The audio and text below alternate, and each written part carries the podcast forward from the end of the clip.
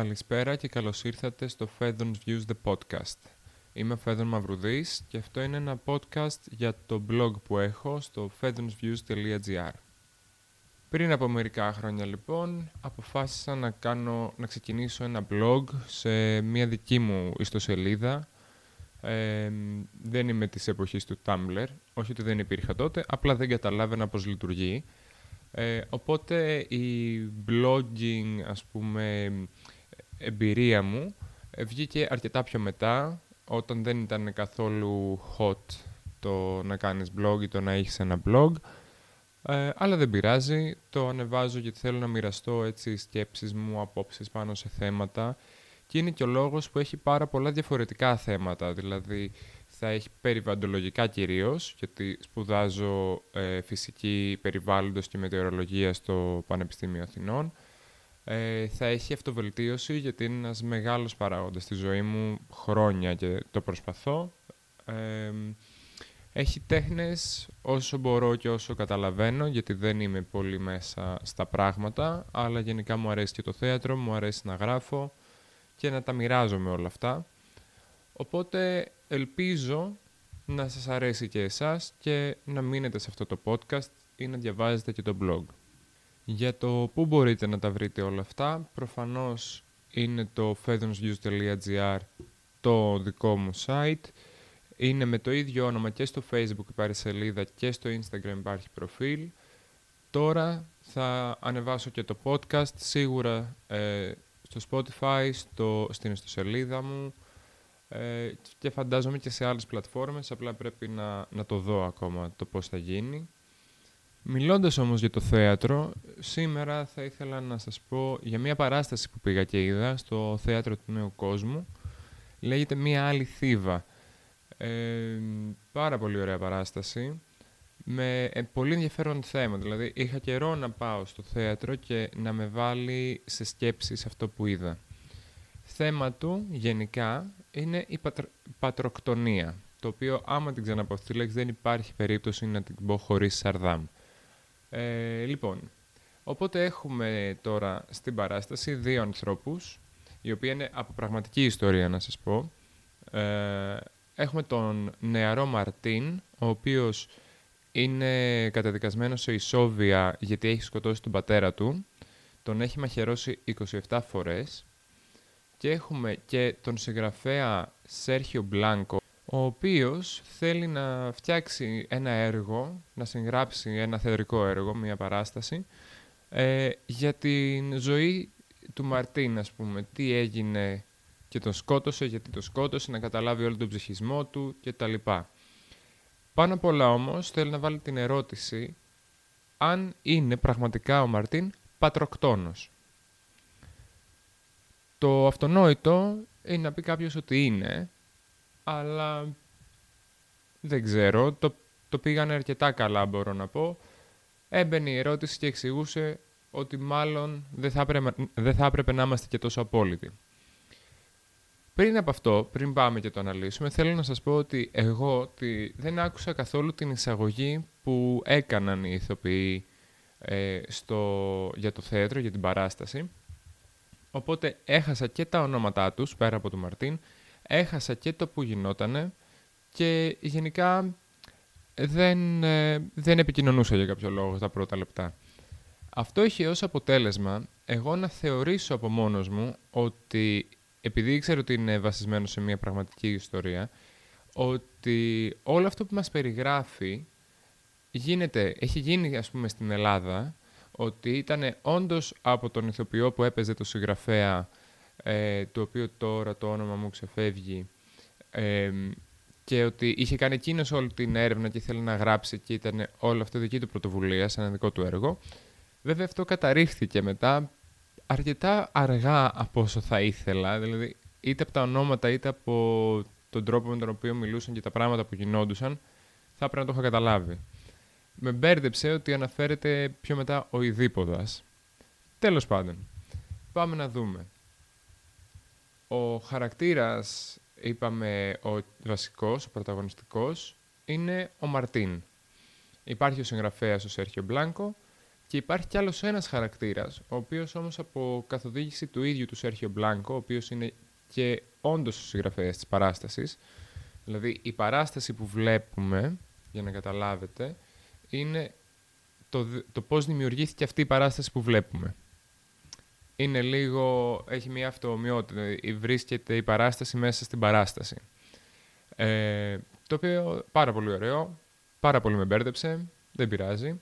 Ο τρίτος λοιπόν χαρακτήρας είναι ο ηθοποιός που καλείται να παίξει τελικά τον Μαρτίν στην παράσταση.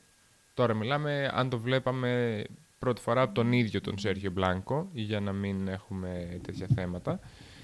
Ε, αλλά έχει δοθεί η οδηγία ο Μαρτίν και ο ηθοποιός που παίζει τον Μαρτίν να παίζονται από τον ίδιο ηθοποιό τέλος πάντων για οποιονδήποτε ξανακάνει αυτή την παράσταση.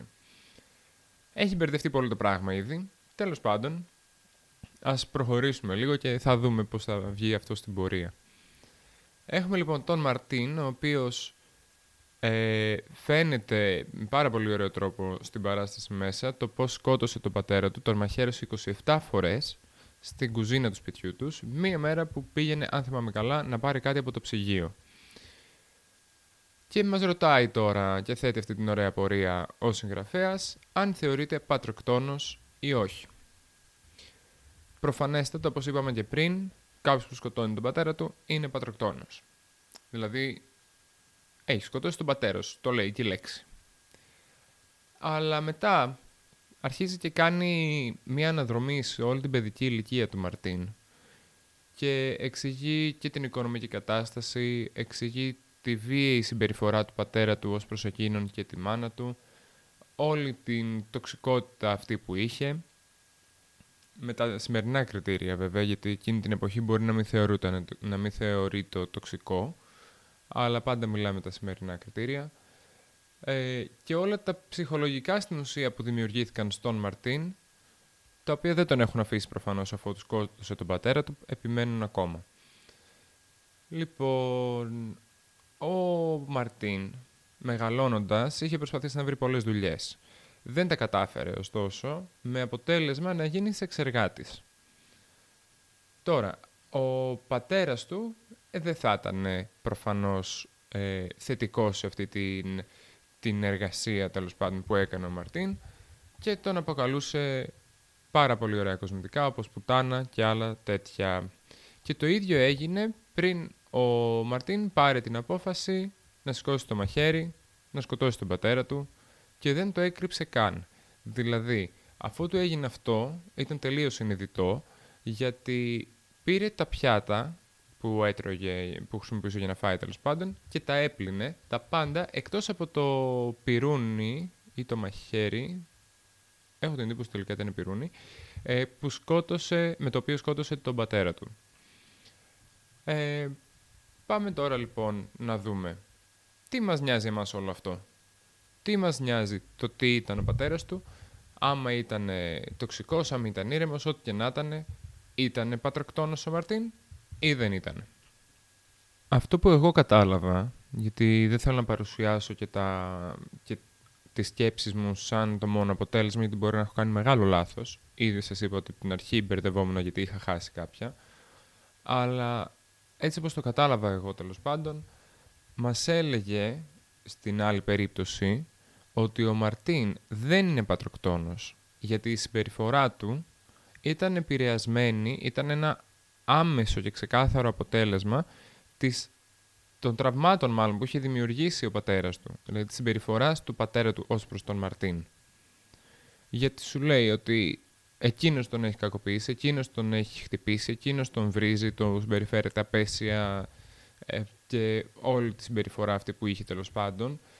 Οπότε, αν συμπεριφέρεσαι κάποιον έτσι, περιμένεις ότι θα αντιδράσεις. Περιμένεις ότι καταρχάς θα του δημιουργηθεί ένα τραύμα το οποίο έχει και την πιθανότητα να τον κάνει κάποια στιγμή ανεξέλεγκτο ή να τον κάνει έναν δολοφόνο. Δηλαδή, ο Μαρτίν είχε, ε, είχε την ικανότητα σαν άτομο ή είχε τα περιθώρια να αποκτήσει την ικανότητα σαν άτομο για να σκεφτεί ότι αυτό δεν είναι λύση στα προβλήματά του, ότι δεν, δεν αρκεί ή δεν θα αλλάξει τίποτα με το να σκοτώσει τον πατέρα του.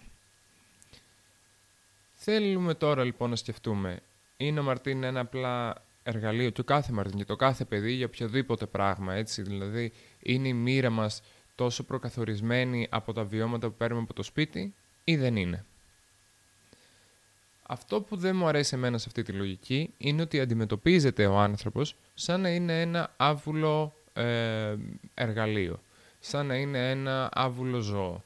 Δηλαδή, έχω την εντύπωση ότι αν βάλουμε ένα άλλο άτομο στο, στη θέση του Μαρτίν, τότε αυτό το άτομο δεν είναι υποχρεωτικό ότι θα αντιδρούσε έτσι. Αν δηλαδή αντί για τον Μαρτίν βάζαμε ένα οποιοδήποτε άλλο τυχαίο άτομο, θα μπορούσε να είχε άλλες αντιδράσεις. Θα μπορούσε να έχει χειρότερες, θα μπορούσε να έχει περισσότερες, θα μπορούσε να είχε τραυματικές για, το, για τον ίδιο τον εαυτό. Αλλά δεν σημαίνει απαραίτητα ότι επειδή έχει δημιουργηθεί το τραύμα, ότι μετά το να σκοτώσει τον πατέρα του το παιδί είναι η μόνη λύση. Με αυτή την έννοια, δεν νομίζω ότι μπορούμε να πούμε ότι ο Μαρτίν δεν ήταν πατροκτόνος. Δηλαδή, εγώ δεν πιστεύω πως ήταν με κάποιο τρόπο γραφτό του, απαραίτητο κομμάτι της μοίρας του Μαρτίν το να σκοτώσει τον πατέρα του. Ο πατέρας του δεν ήταν απλά αυτός ο οποίος του έδωσε ζωή. Έτσι φαντάζομαι εγώ. Γιατί στην ουσία αυτό που πρέπει να πούμε είναι το τι είναι ο πατέρας. Όλα έρχονται στο σημείο να αναρωτηθούμε τι είναι αυτός ο ρόλος στην κοινωνία που ονομάζουμε πατέρας. Γιατί εκεί πέρα, αφού είναι και συνδετικό και τις λέξεις, εκεί ακριβώς θα φανεί η διαφορά. Δηλαδή, ο πατέρας είναι αυτός που απλά παίρνει μέρος στη σύλληψης του εμβρίου, είναι αυτός δηλαδή που δίνει τη ζωή και τελειώνει ο ρόλος του εκεί πέρα, τελειώνει η λέξη πατέρας, είναι ένας τίτλος ο οποίος δεν αλλάζει. Έχουμε βγάλει δηλαδή κάποιον βασιλιά, του έχουμε δώσει το στέμα και ξέρουμε όλοι ότι αυτός είναι και δεν αλλάζει με τίποτα είναι αυτός που μεγαλώνει το παιδί, που το προσέχει, το φροντίζει και ακολουθεί κάποια συγκεκριμένα standards, κάποιες προσδοκίες που έχει η κοινωνία από αυτόν τον ρόλο. Μήπως είναι τα δύο ή μήπως δεν είναι τίποτα από αυτά. Αυτή την ερώτηση στην ουσία την αναρωτιέται και ποιος σκέφτεται τη διαφορά μεταξύ ενός βιολογικού πατέρα και ενός θετού πατέρα. Δηλαδή αν ένας άντρας αφήσει μια γυναίκα έγκυο και μετά την εγκαταλείψει, είναι προφανώς ο βιολογικός πατέρας του εμβρίου. Δεν μπορούμε όμως να πούμε ότι είναι και αυτός που αναθρέφει το παιδί, που παίζει ρόλο στην ανατροφή του παιδιού. Γιατί έχει φύγει. Άρα λοιπόν, για το παιδί, ποιος είναι ο πατέρας του; Είναι λιγότερο πατέρας ο θετός από τον βιολογικό, αν αυτός προφανώς δεν έχει φύγει; Είναι πολύ δύσκολη νομίζω αυτή η ερώτηση. Αν και νομίζω ότι οι περισσότεροι θα πούν ότι ο ρόλος του πατέρα είναι αυτός που μετράει. Γιατί είναι, κοιτάς το τι έχει ανάγκη το παιδί. Και το παιδί, αν δεν έχει ζήσει την τραυματική εμπειρία του να χωρίσουν οι γονείς του από μικρή ηλικία, να υπάρχουν τσακωμοί και δεν ξέρω εγώ τι άλλο και να φύγουν, αν δεν γνωρίσει δηλαδή κάποιον άλλον ως βιολογικό πατέρα με αυτή, με αυτή την με αυτό τον τίτλο, με αυτή τη διαφοροποίηση, δεν θα έχει θεωρητικά τουλάχιστον κάποιο πρόβλημα με το να αναγνωρίσει έναν άλλον άντρα, έναν θετό πατέρα, ως τον δικό του πατέρα. Εγώ γενικά τίνω προς αυτή την απάντηση. Δεν ξέρω αν θα συμφωνούσατε κι εσείς που ακούτε το podcast, αλλά ένας πατέρας στην καλύτερη θεωρητικά εκδοχή για να πάρει ας όλο τον τίτλο θα ήταν και ο βιολογικός και αυτός που το αναθρέφει. Χωρίς όμως να μειώνεται ο ρόλος του πατέρα με την έννοια αυτού που δίνει την ανατροφή στο παιδί, που βρίσκεται κοντά του, που του μαθαίνει ε, πώς να φέρεται, το ταΐζει, το προσέχει και όλα αυτά. Πάντως, τελικά, εγώ δεν μπορώ να καταλάβω ουσιαστική διαφορά μεταξύ του ενός ή του άλλου. Όχι όταν τα διαχωρίζουμε, ε, δηλαδή όταν ας πούμε φεύγει ο πατέρας που είναι ξεκάθαρα μόνο βιολογικός, αλλά δεν μπορώ να καταλάβω διαφορά ε, μεταξύ του πατέρα που έχει δώσει, που έχει λάβει μέρος στη σύλληψη και του πατέρα που απλά τέλος πάντων ήρθε πιο μετά στη ζωή της ε, μητέρας. Αυτό που όμως μπορώ να καταλάβω είναι πως ένα παιδί όταν μεγαλώνει δεν γνωρίζει τους γονείς του. Χτίζει στο μυαλό του ε, μία εικόνα και για τον πατέρα και για τη μάνα, αλλά τώρα επειδή το θέμα είναι η πατρακτονία θα μείνουμε στον πατέρα. Και αυτή ε, συνήθως είναι εξ, εξειδανικευμένη.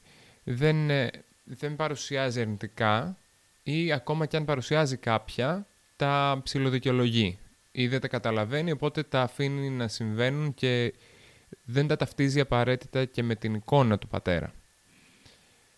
Άρα λοιπόν, όπως, όπως είναι φυσιολογικό και κάθε παιδί θεωρώ ότι κάνει, ε, παίρνει αυτή την παντρική συμπεριφορά, η οποία μπορεί να είναι κακοποιητική, μπορεί να είναι ε, προσβλητική, μπορεί να είναι ένα σώρο πράγματα, ό,τι θέλει, αλλά τη χρησιμοποιεί σαν ένα παράδειγμα προς μίμηση. Θέλει δηλαδή τώρα το παιδί να μάθει πώς θα λειτουργήσει στην κοινωνία. Γιατί καταλαβαίνει ότι είναι μέλος ενός γενικότερου συνόλου, το οποίο έχει κάποιους άγραφους κανόνες, πώς μιλάμε, πώς φερόμαστε, πότε λέμε ευχαριστώ, πότε λέμε παρακαλώ κτλ. Οπότε θέλει αυτά να τα μάθει. Μέσα σε αυτή τη διαδικασία, που στην ουσία είναι μια διαδικασία αντιγραφής των άλλων, μαθαίνει να βάζει σε ένα σε ένα βάθρο τους γονείς. Γιατί λέει θα μιμηθώ αυτούς για να συμπεριφερθώ. Αφού αυτοί τα έχουν καταφέρει και είναι μεγάλοι και το ένα και το άλλο, δεν χρειάζεται να κάνω κάτι διαφορετικό. Τουλάχιστον έτσι το καταλαβαίνω. Έτσι δεν έχω ε, σπουδάσει ψυχολογία ή οτιδήποτε. Έτσι το καταλαβαίνω εγώ. Να γίνει και το disclaimer. Ε, οπότε λοιπόν, μία κακοποιητική συμπεριφορά για το παιδί είναι πλέον μία κανονικότητα. Είναι κάτι το οποίο θεωρεί ότι πρέπει να συμβαίνει και το θεωρητικά έχει στο μυαλό του να το διαιωνίσει αυτό το πράγμα. Όχι με κακό σκοπό, αλλά θα γίνει γιατί άμα απλά αντέγραφε την ε, συμπεριφορά ενός κακοποιητικού πατέρα, θα ήταν και αυτός κακοποιητικός ή κακοποιητική αντίστοιχα και πάει λέγοντας. Ε, ωστόσο αυτό εντάξει, αλλάζει προφανώς στην εφηβεία που τα ερεθίσματα από το σχολείο και από άλλες κοινωνικές έτσι, ομάδες έρχονται πλέον ε, με μεγάλο ρυθμό κυρίως από το σχολείο, γιατί εκεί πέρα βλέπει, ίσως να βλέπει μάλλον και άλλους γονείς και σίγουρα βλέπει και τους καθηγητές, όπου και εκείνοι μπορεί να είναι γονείς και αντίστοιχα, και βλέπει άλλες συμπεριφορές για άτομα του ίδιου φίλου, εν προκειμένου άλλους άντρες που αντίστοιχα μπορεί να έχουν και το ρόλο του πατέρα κτλ.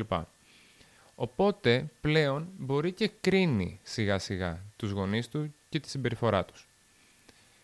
Άρα τι γίνεται; Η εντός εισαγωγικών πατροκτονία συμβαίνει τώρα, γιατί για το παιδί πατέρας είναι αυτή η εικόνα που έχει πλάσει στο μυαλό του. Και στο σημείο που έχει ξεκινήσει η, εφηβεία, η προεφηβεία και τα πρώτα ερεθίσματα από άλλους γονείς, από άλλους ενήλικους κτλ. Ε, έρχεται και βλέπει τα προβλήματα που έχει αυτή η εικόνα. Οπότε σιγά σιγά την, α, την απεικοδομεί ώστε να γίνει πιο ρεαλιστική και να καταλάβεις στην πραγματικότητα ποιος είναι αυτός που θεωρεί πατέρα. Το αν θα αποκτήσει ικανοποιητική εικόνα το παιδί για το γονιό του είναι μια ίσως άλλη συζήτηση. Αλλά αυτό που θεωρώ εγώ πολύ σημαντικό μέσα στο έργο που πρέπει να κάνει ο γονιός είναι ότι πρέπει να ξέρει σταδιακά και σιγά σιγά να, να αποδομεί αυτή την εικόνα που έχει σχηματίσει το παιδί. Την οποία προφανώς δεν μπορεί να την ξέρει, αλλά μπορεί σιγά σιγά ο πατέρας, η μητέρα να δείχνουν ότι ξέρεις κάτι, είμαστε κι εμείς άνθρωποι. Κάνουμε κι εμείς λάθη, έχουμε και κάποια αρνητικά πράγματα κτλ. Το οποίο όμως έχει μεγάλη σημασία να γίνει σε μικρό βαθμό και λίγο-λίγο. Γιατί αν αυτό γίνει ξαφνικά ή άμα γίνει αυτό όταν, ας πούμε με κάποια ε, κακοποίηση, με ξυλοδαρμό, με λεκτική βία και το παιδί αρχίζει να αντιλαμβάνεται αυτές τις διαφορές, το ξαφνικό κυρίως και βέβαια και το αρνητικό της υπόθεσης είναι που δημιουργούν το τραύμα. Οπότε με την, με την έννοια που είπα τώρα, δηλαδή αυτή την αποδόμηση αυτής της εξειδανικευμένης εικόνας από το παιδί, θεωρώ πως η εντός εισαγωγικών, πολλών εισαγωγικών, πατροκτονία είναι ένα αναπόσπαστο κομμάτι της ενηλικίωσης ενός παιδιού. Δεν μπορεί να υπάρξει ενηλικίωση χωρίς το παιδί να έχει αποδομήσει αυτή την τέλεια και εξειδικευμένη εικόνα για τους γονείς του. Και για τους δύο, παρόλο που το θέμα παραμένει να είναι πατροκτονία. Είναι πάρα πολύ σημαντικό, χωρίς όμως αυτό να σημαίνει προφανώς ότι σε περιπτώσεις δύσκολες και τραυματικές, ότι η δολοφονία του εκάστοτε γονιού, του πατέρα, είναι ε, αναπόφευκτο κομμάτι. Ένα κομμάτι το οποίο δεν μπορεί να, να το αποφύγει κάποιος. Νομίζω πως το να το υποθέσει και να το χρησιμοποιήσει κάποιος αυτό δεν είναι τυχαίο. Δηλαδή χρησιμοποιείται σαν τακτική υπεράσπισης πολλές φορές σε κατηγορούμενους για κακουργήματα, ε, όπως είναι η παιδοφιλία, ο βιασμός κτλ. Ε, ότι στην ουσία έτσι έχουν μεγαλώσει μέσα από τραυματικές εμπειρίες και προσπαθούν να, να χτίσουν μια πολύ τοξική εικόνα της οικογένειας του θήτη ε, με αποτέλεσμα να πούν ότι ε, ξέρεις κάτι, είναι η μοίρα του αυτή, είναι το γραφτό του να, να γίνει δολοφόνος γιατί τι άλλο να έκανε αφού ήταν κακοποιός, τι, ο πατέρας του ας πούμε, τι άλλο να έκανε αφού η μάνα το κλείδωνε, ξέρω εγώ, και δεν τον άφηνε να βγει να δει το φως του ήλιου. Το οποίο ναι μεν αναγνωρίζουμε ότι υπάρχει τραύμα ότι μπορεί μάλλον να υπάρξει τραύμα πίσω από αυτό, αλλά δεν σημαίνει ότι αυτό θα οδηγηθεί απαραίτητα σε έγκλημα. Ξεκινήσαμε, μπορώ να πω, πολύ δυναμικά, πολύ δυνατά με μεγάλα θέματα. Ε, σας συστήνω όμως να δείτε αυτή την παράσταση στο Θέατρο του Νέου Κόσμου. Λέγεται «Μία άλλη θύβα». Ε, τα ονόματα των ηθοποιών δυστυχώς δεν τα θυμάμαι τώρα. Αλλά νομίζω ότι είναι μια πολύ καλή ευκαιρία να το δείτε, να αν, ειδικά αν σας άρεσε και το podcast και το post που έκανα στο blog, γιατί νομίζω ότι θα αποκτήσετε και μια διαφορετική άποψη ή και να συμφωνήσετε ακόμα ότι θα δείτε πού συμφωνείτε και πού διαφωνείτε με αυτά που λέω. Δεν έχω... Ε, δεν είναι προφανώς sponsored το, το podcast, αλλά όταν είναι κάτι καλό μου αρέσει να το μοιράζομαι, ακόμα και στα άτομα που θα ακούσουν τη συγκεκριμένη εκπομπή. Λοιπόν, αυτό ήταν το πρώτο επεισόδιο από το podcast. Ε, θα τα πούμε στο επόμενο, το οποίο δεν ξέρω ακόμα πότε θα είναι. Δεν ε, είμαι σίγουρος ότι θα καταφέρω κάθε εβδομάδα να ανεβάζω κάτι. Πάντως, πάνω κάτω σε αυτή την έκταση θα είναι, δηλαδή μέχρι τα 20 με 30 λεπτά, κάπου εκεί, όχι παραπάνω, πώς να αναλύσουμε κι εμείς για μια πατροκτονία. Ε, και θα σας ενημερώσω πιο μετά σε ποιες πλατφόρμες θα μπορείτε να το ακούσετε. Μέχρι τότε, καλά να περνάτε.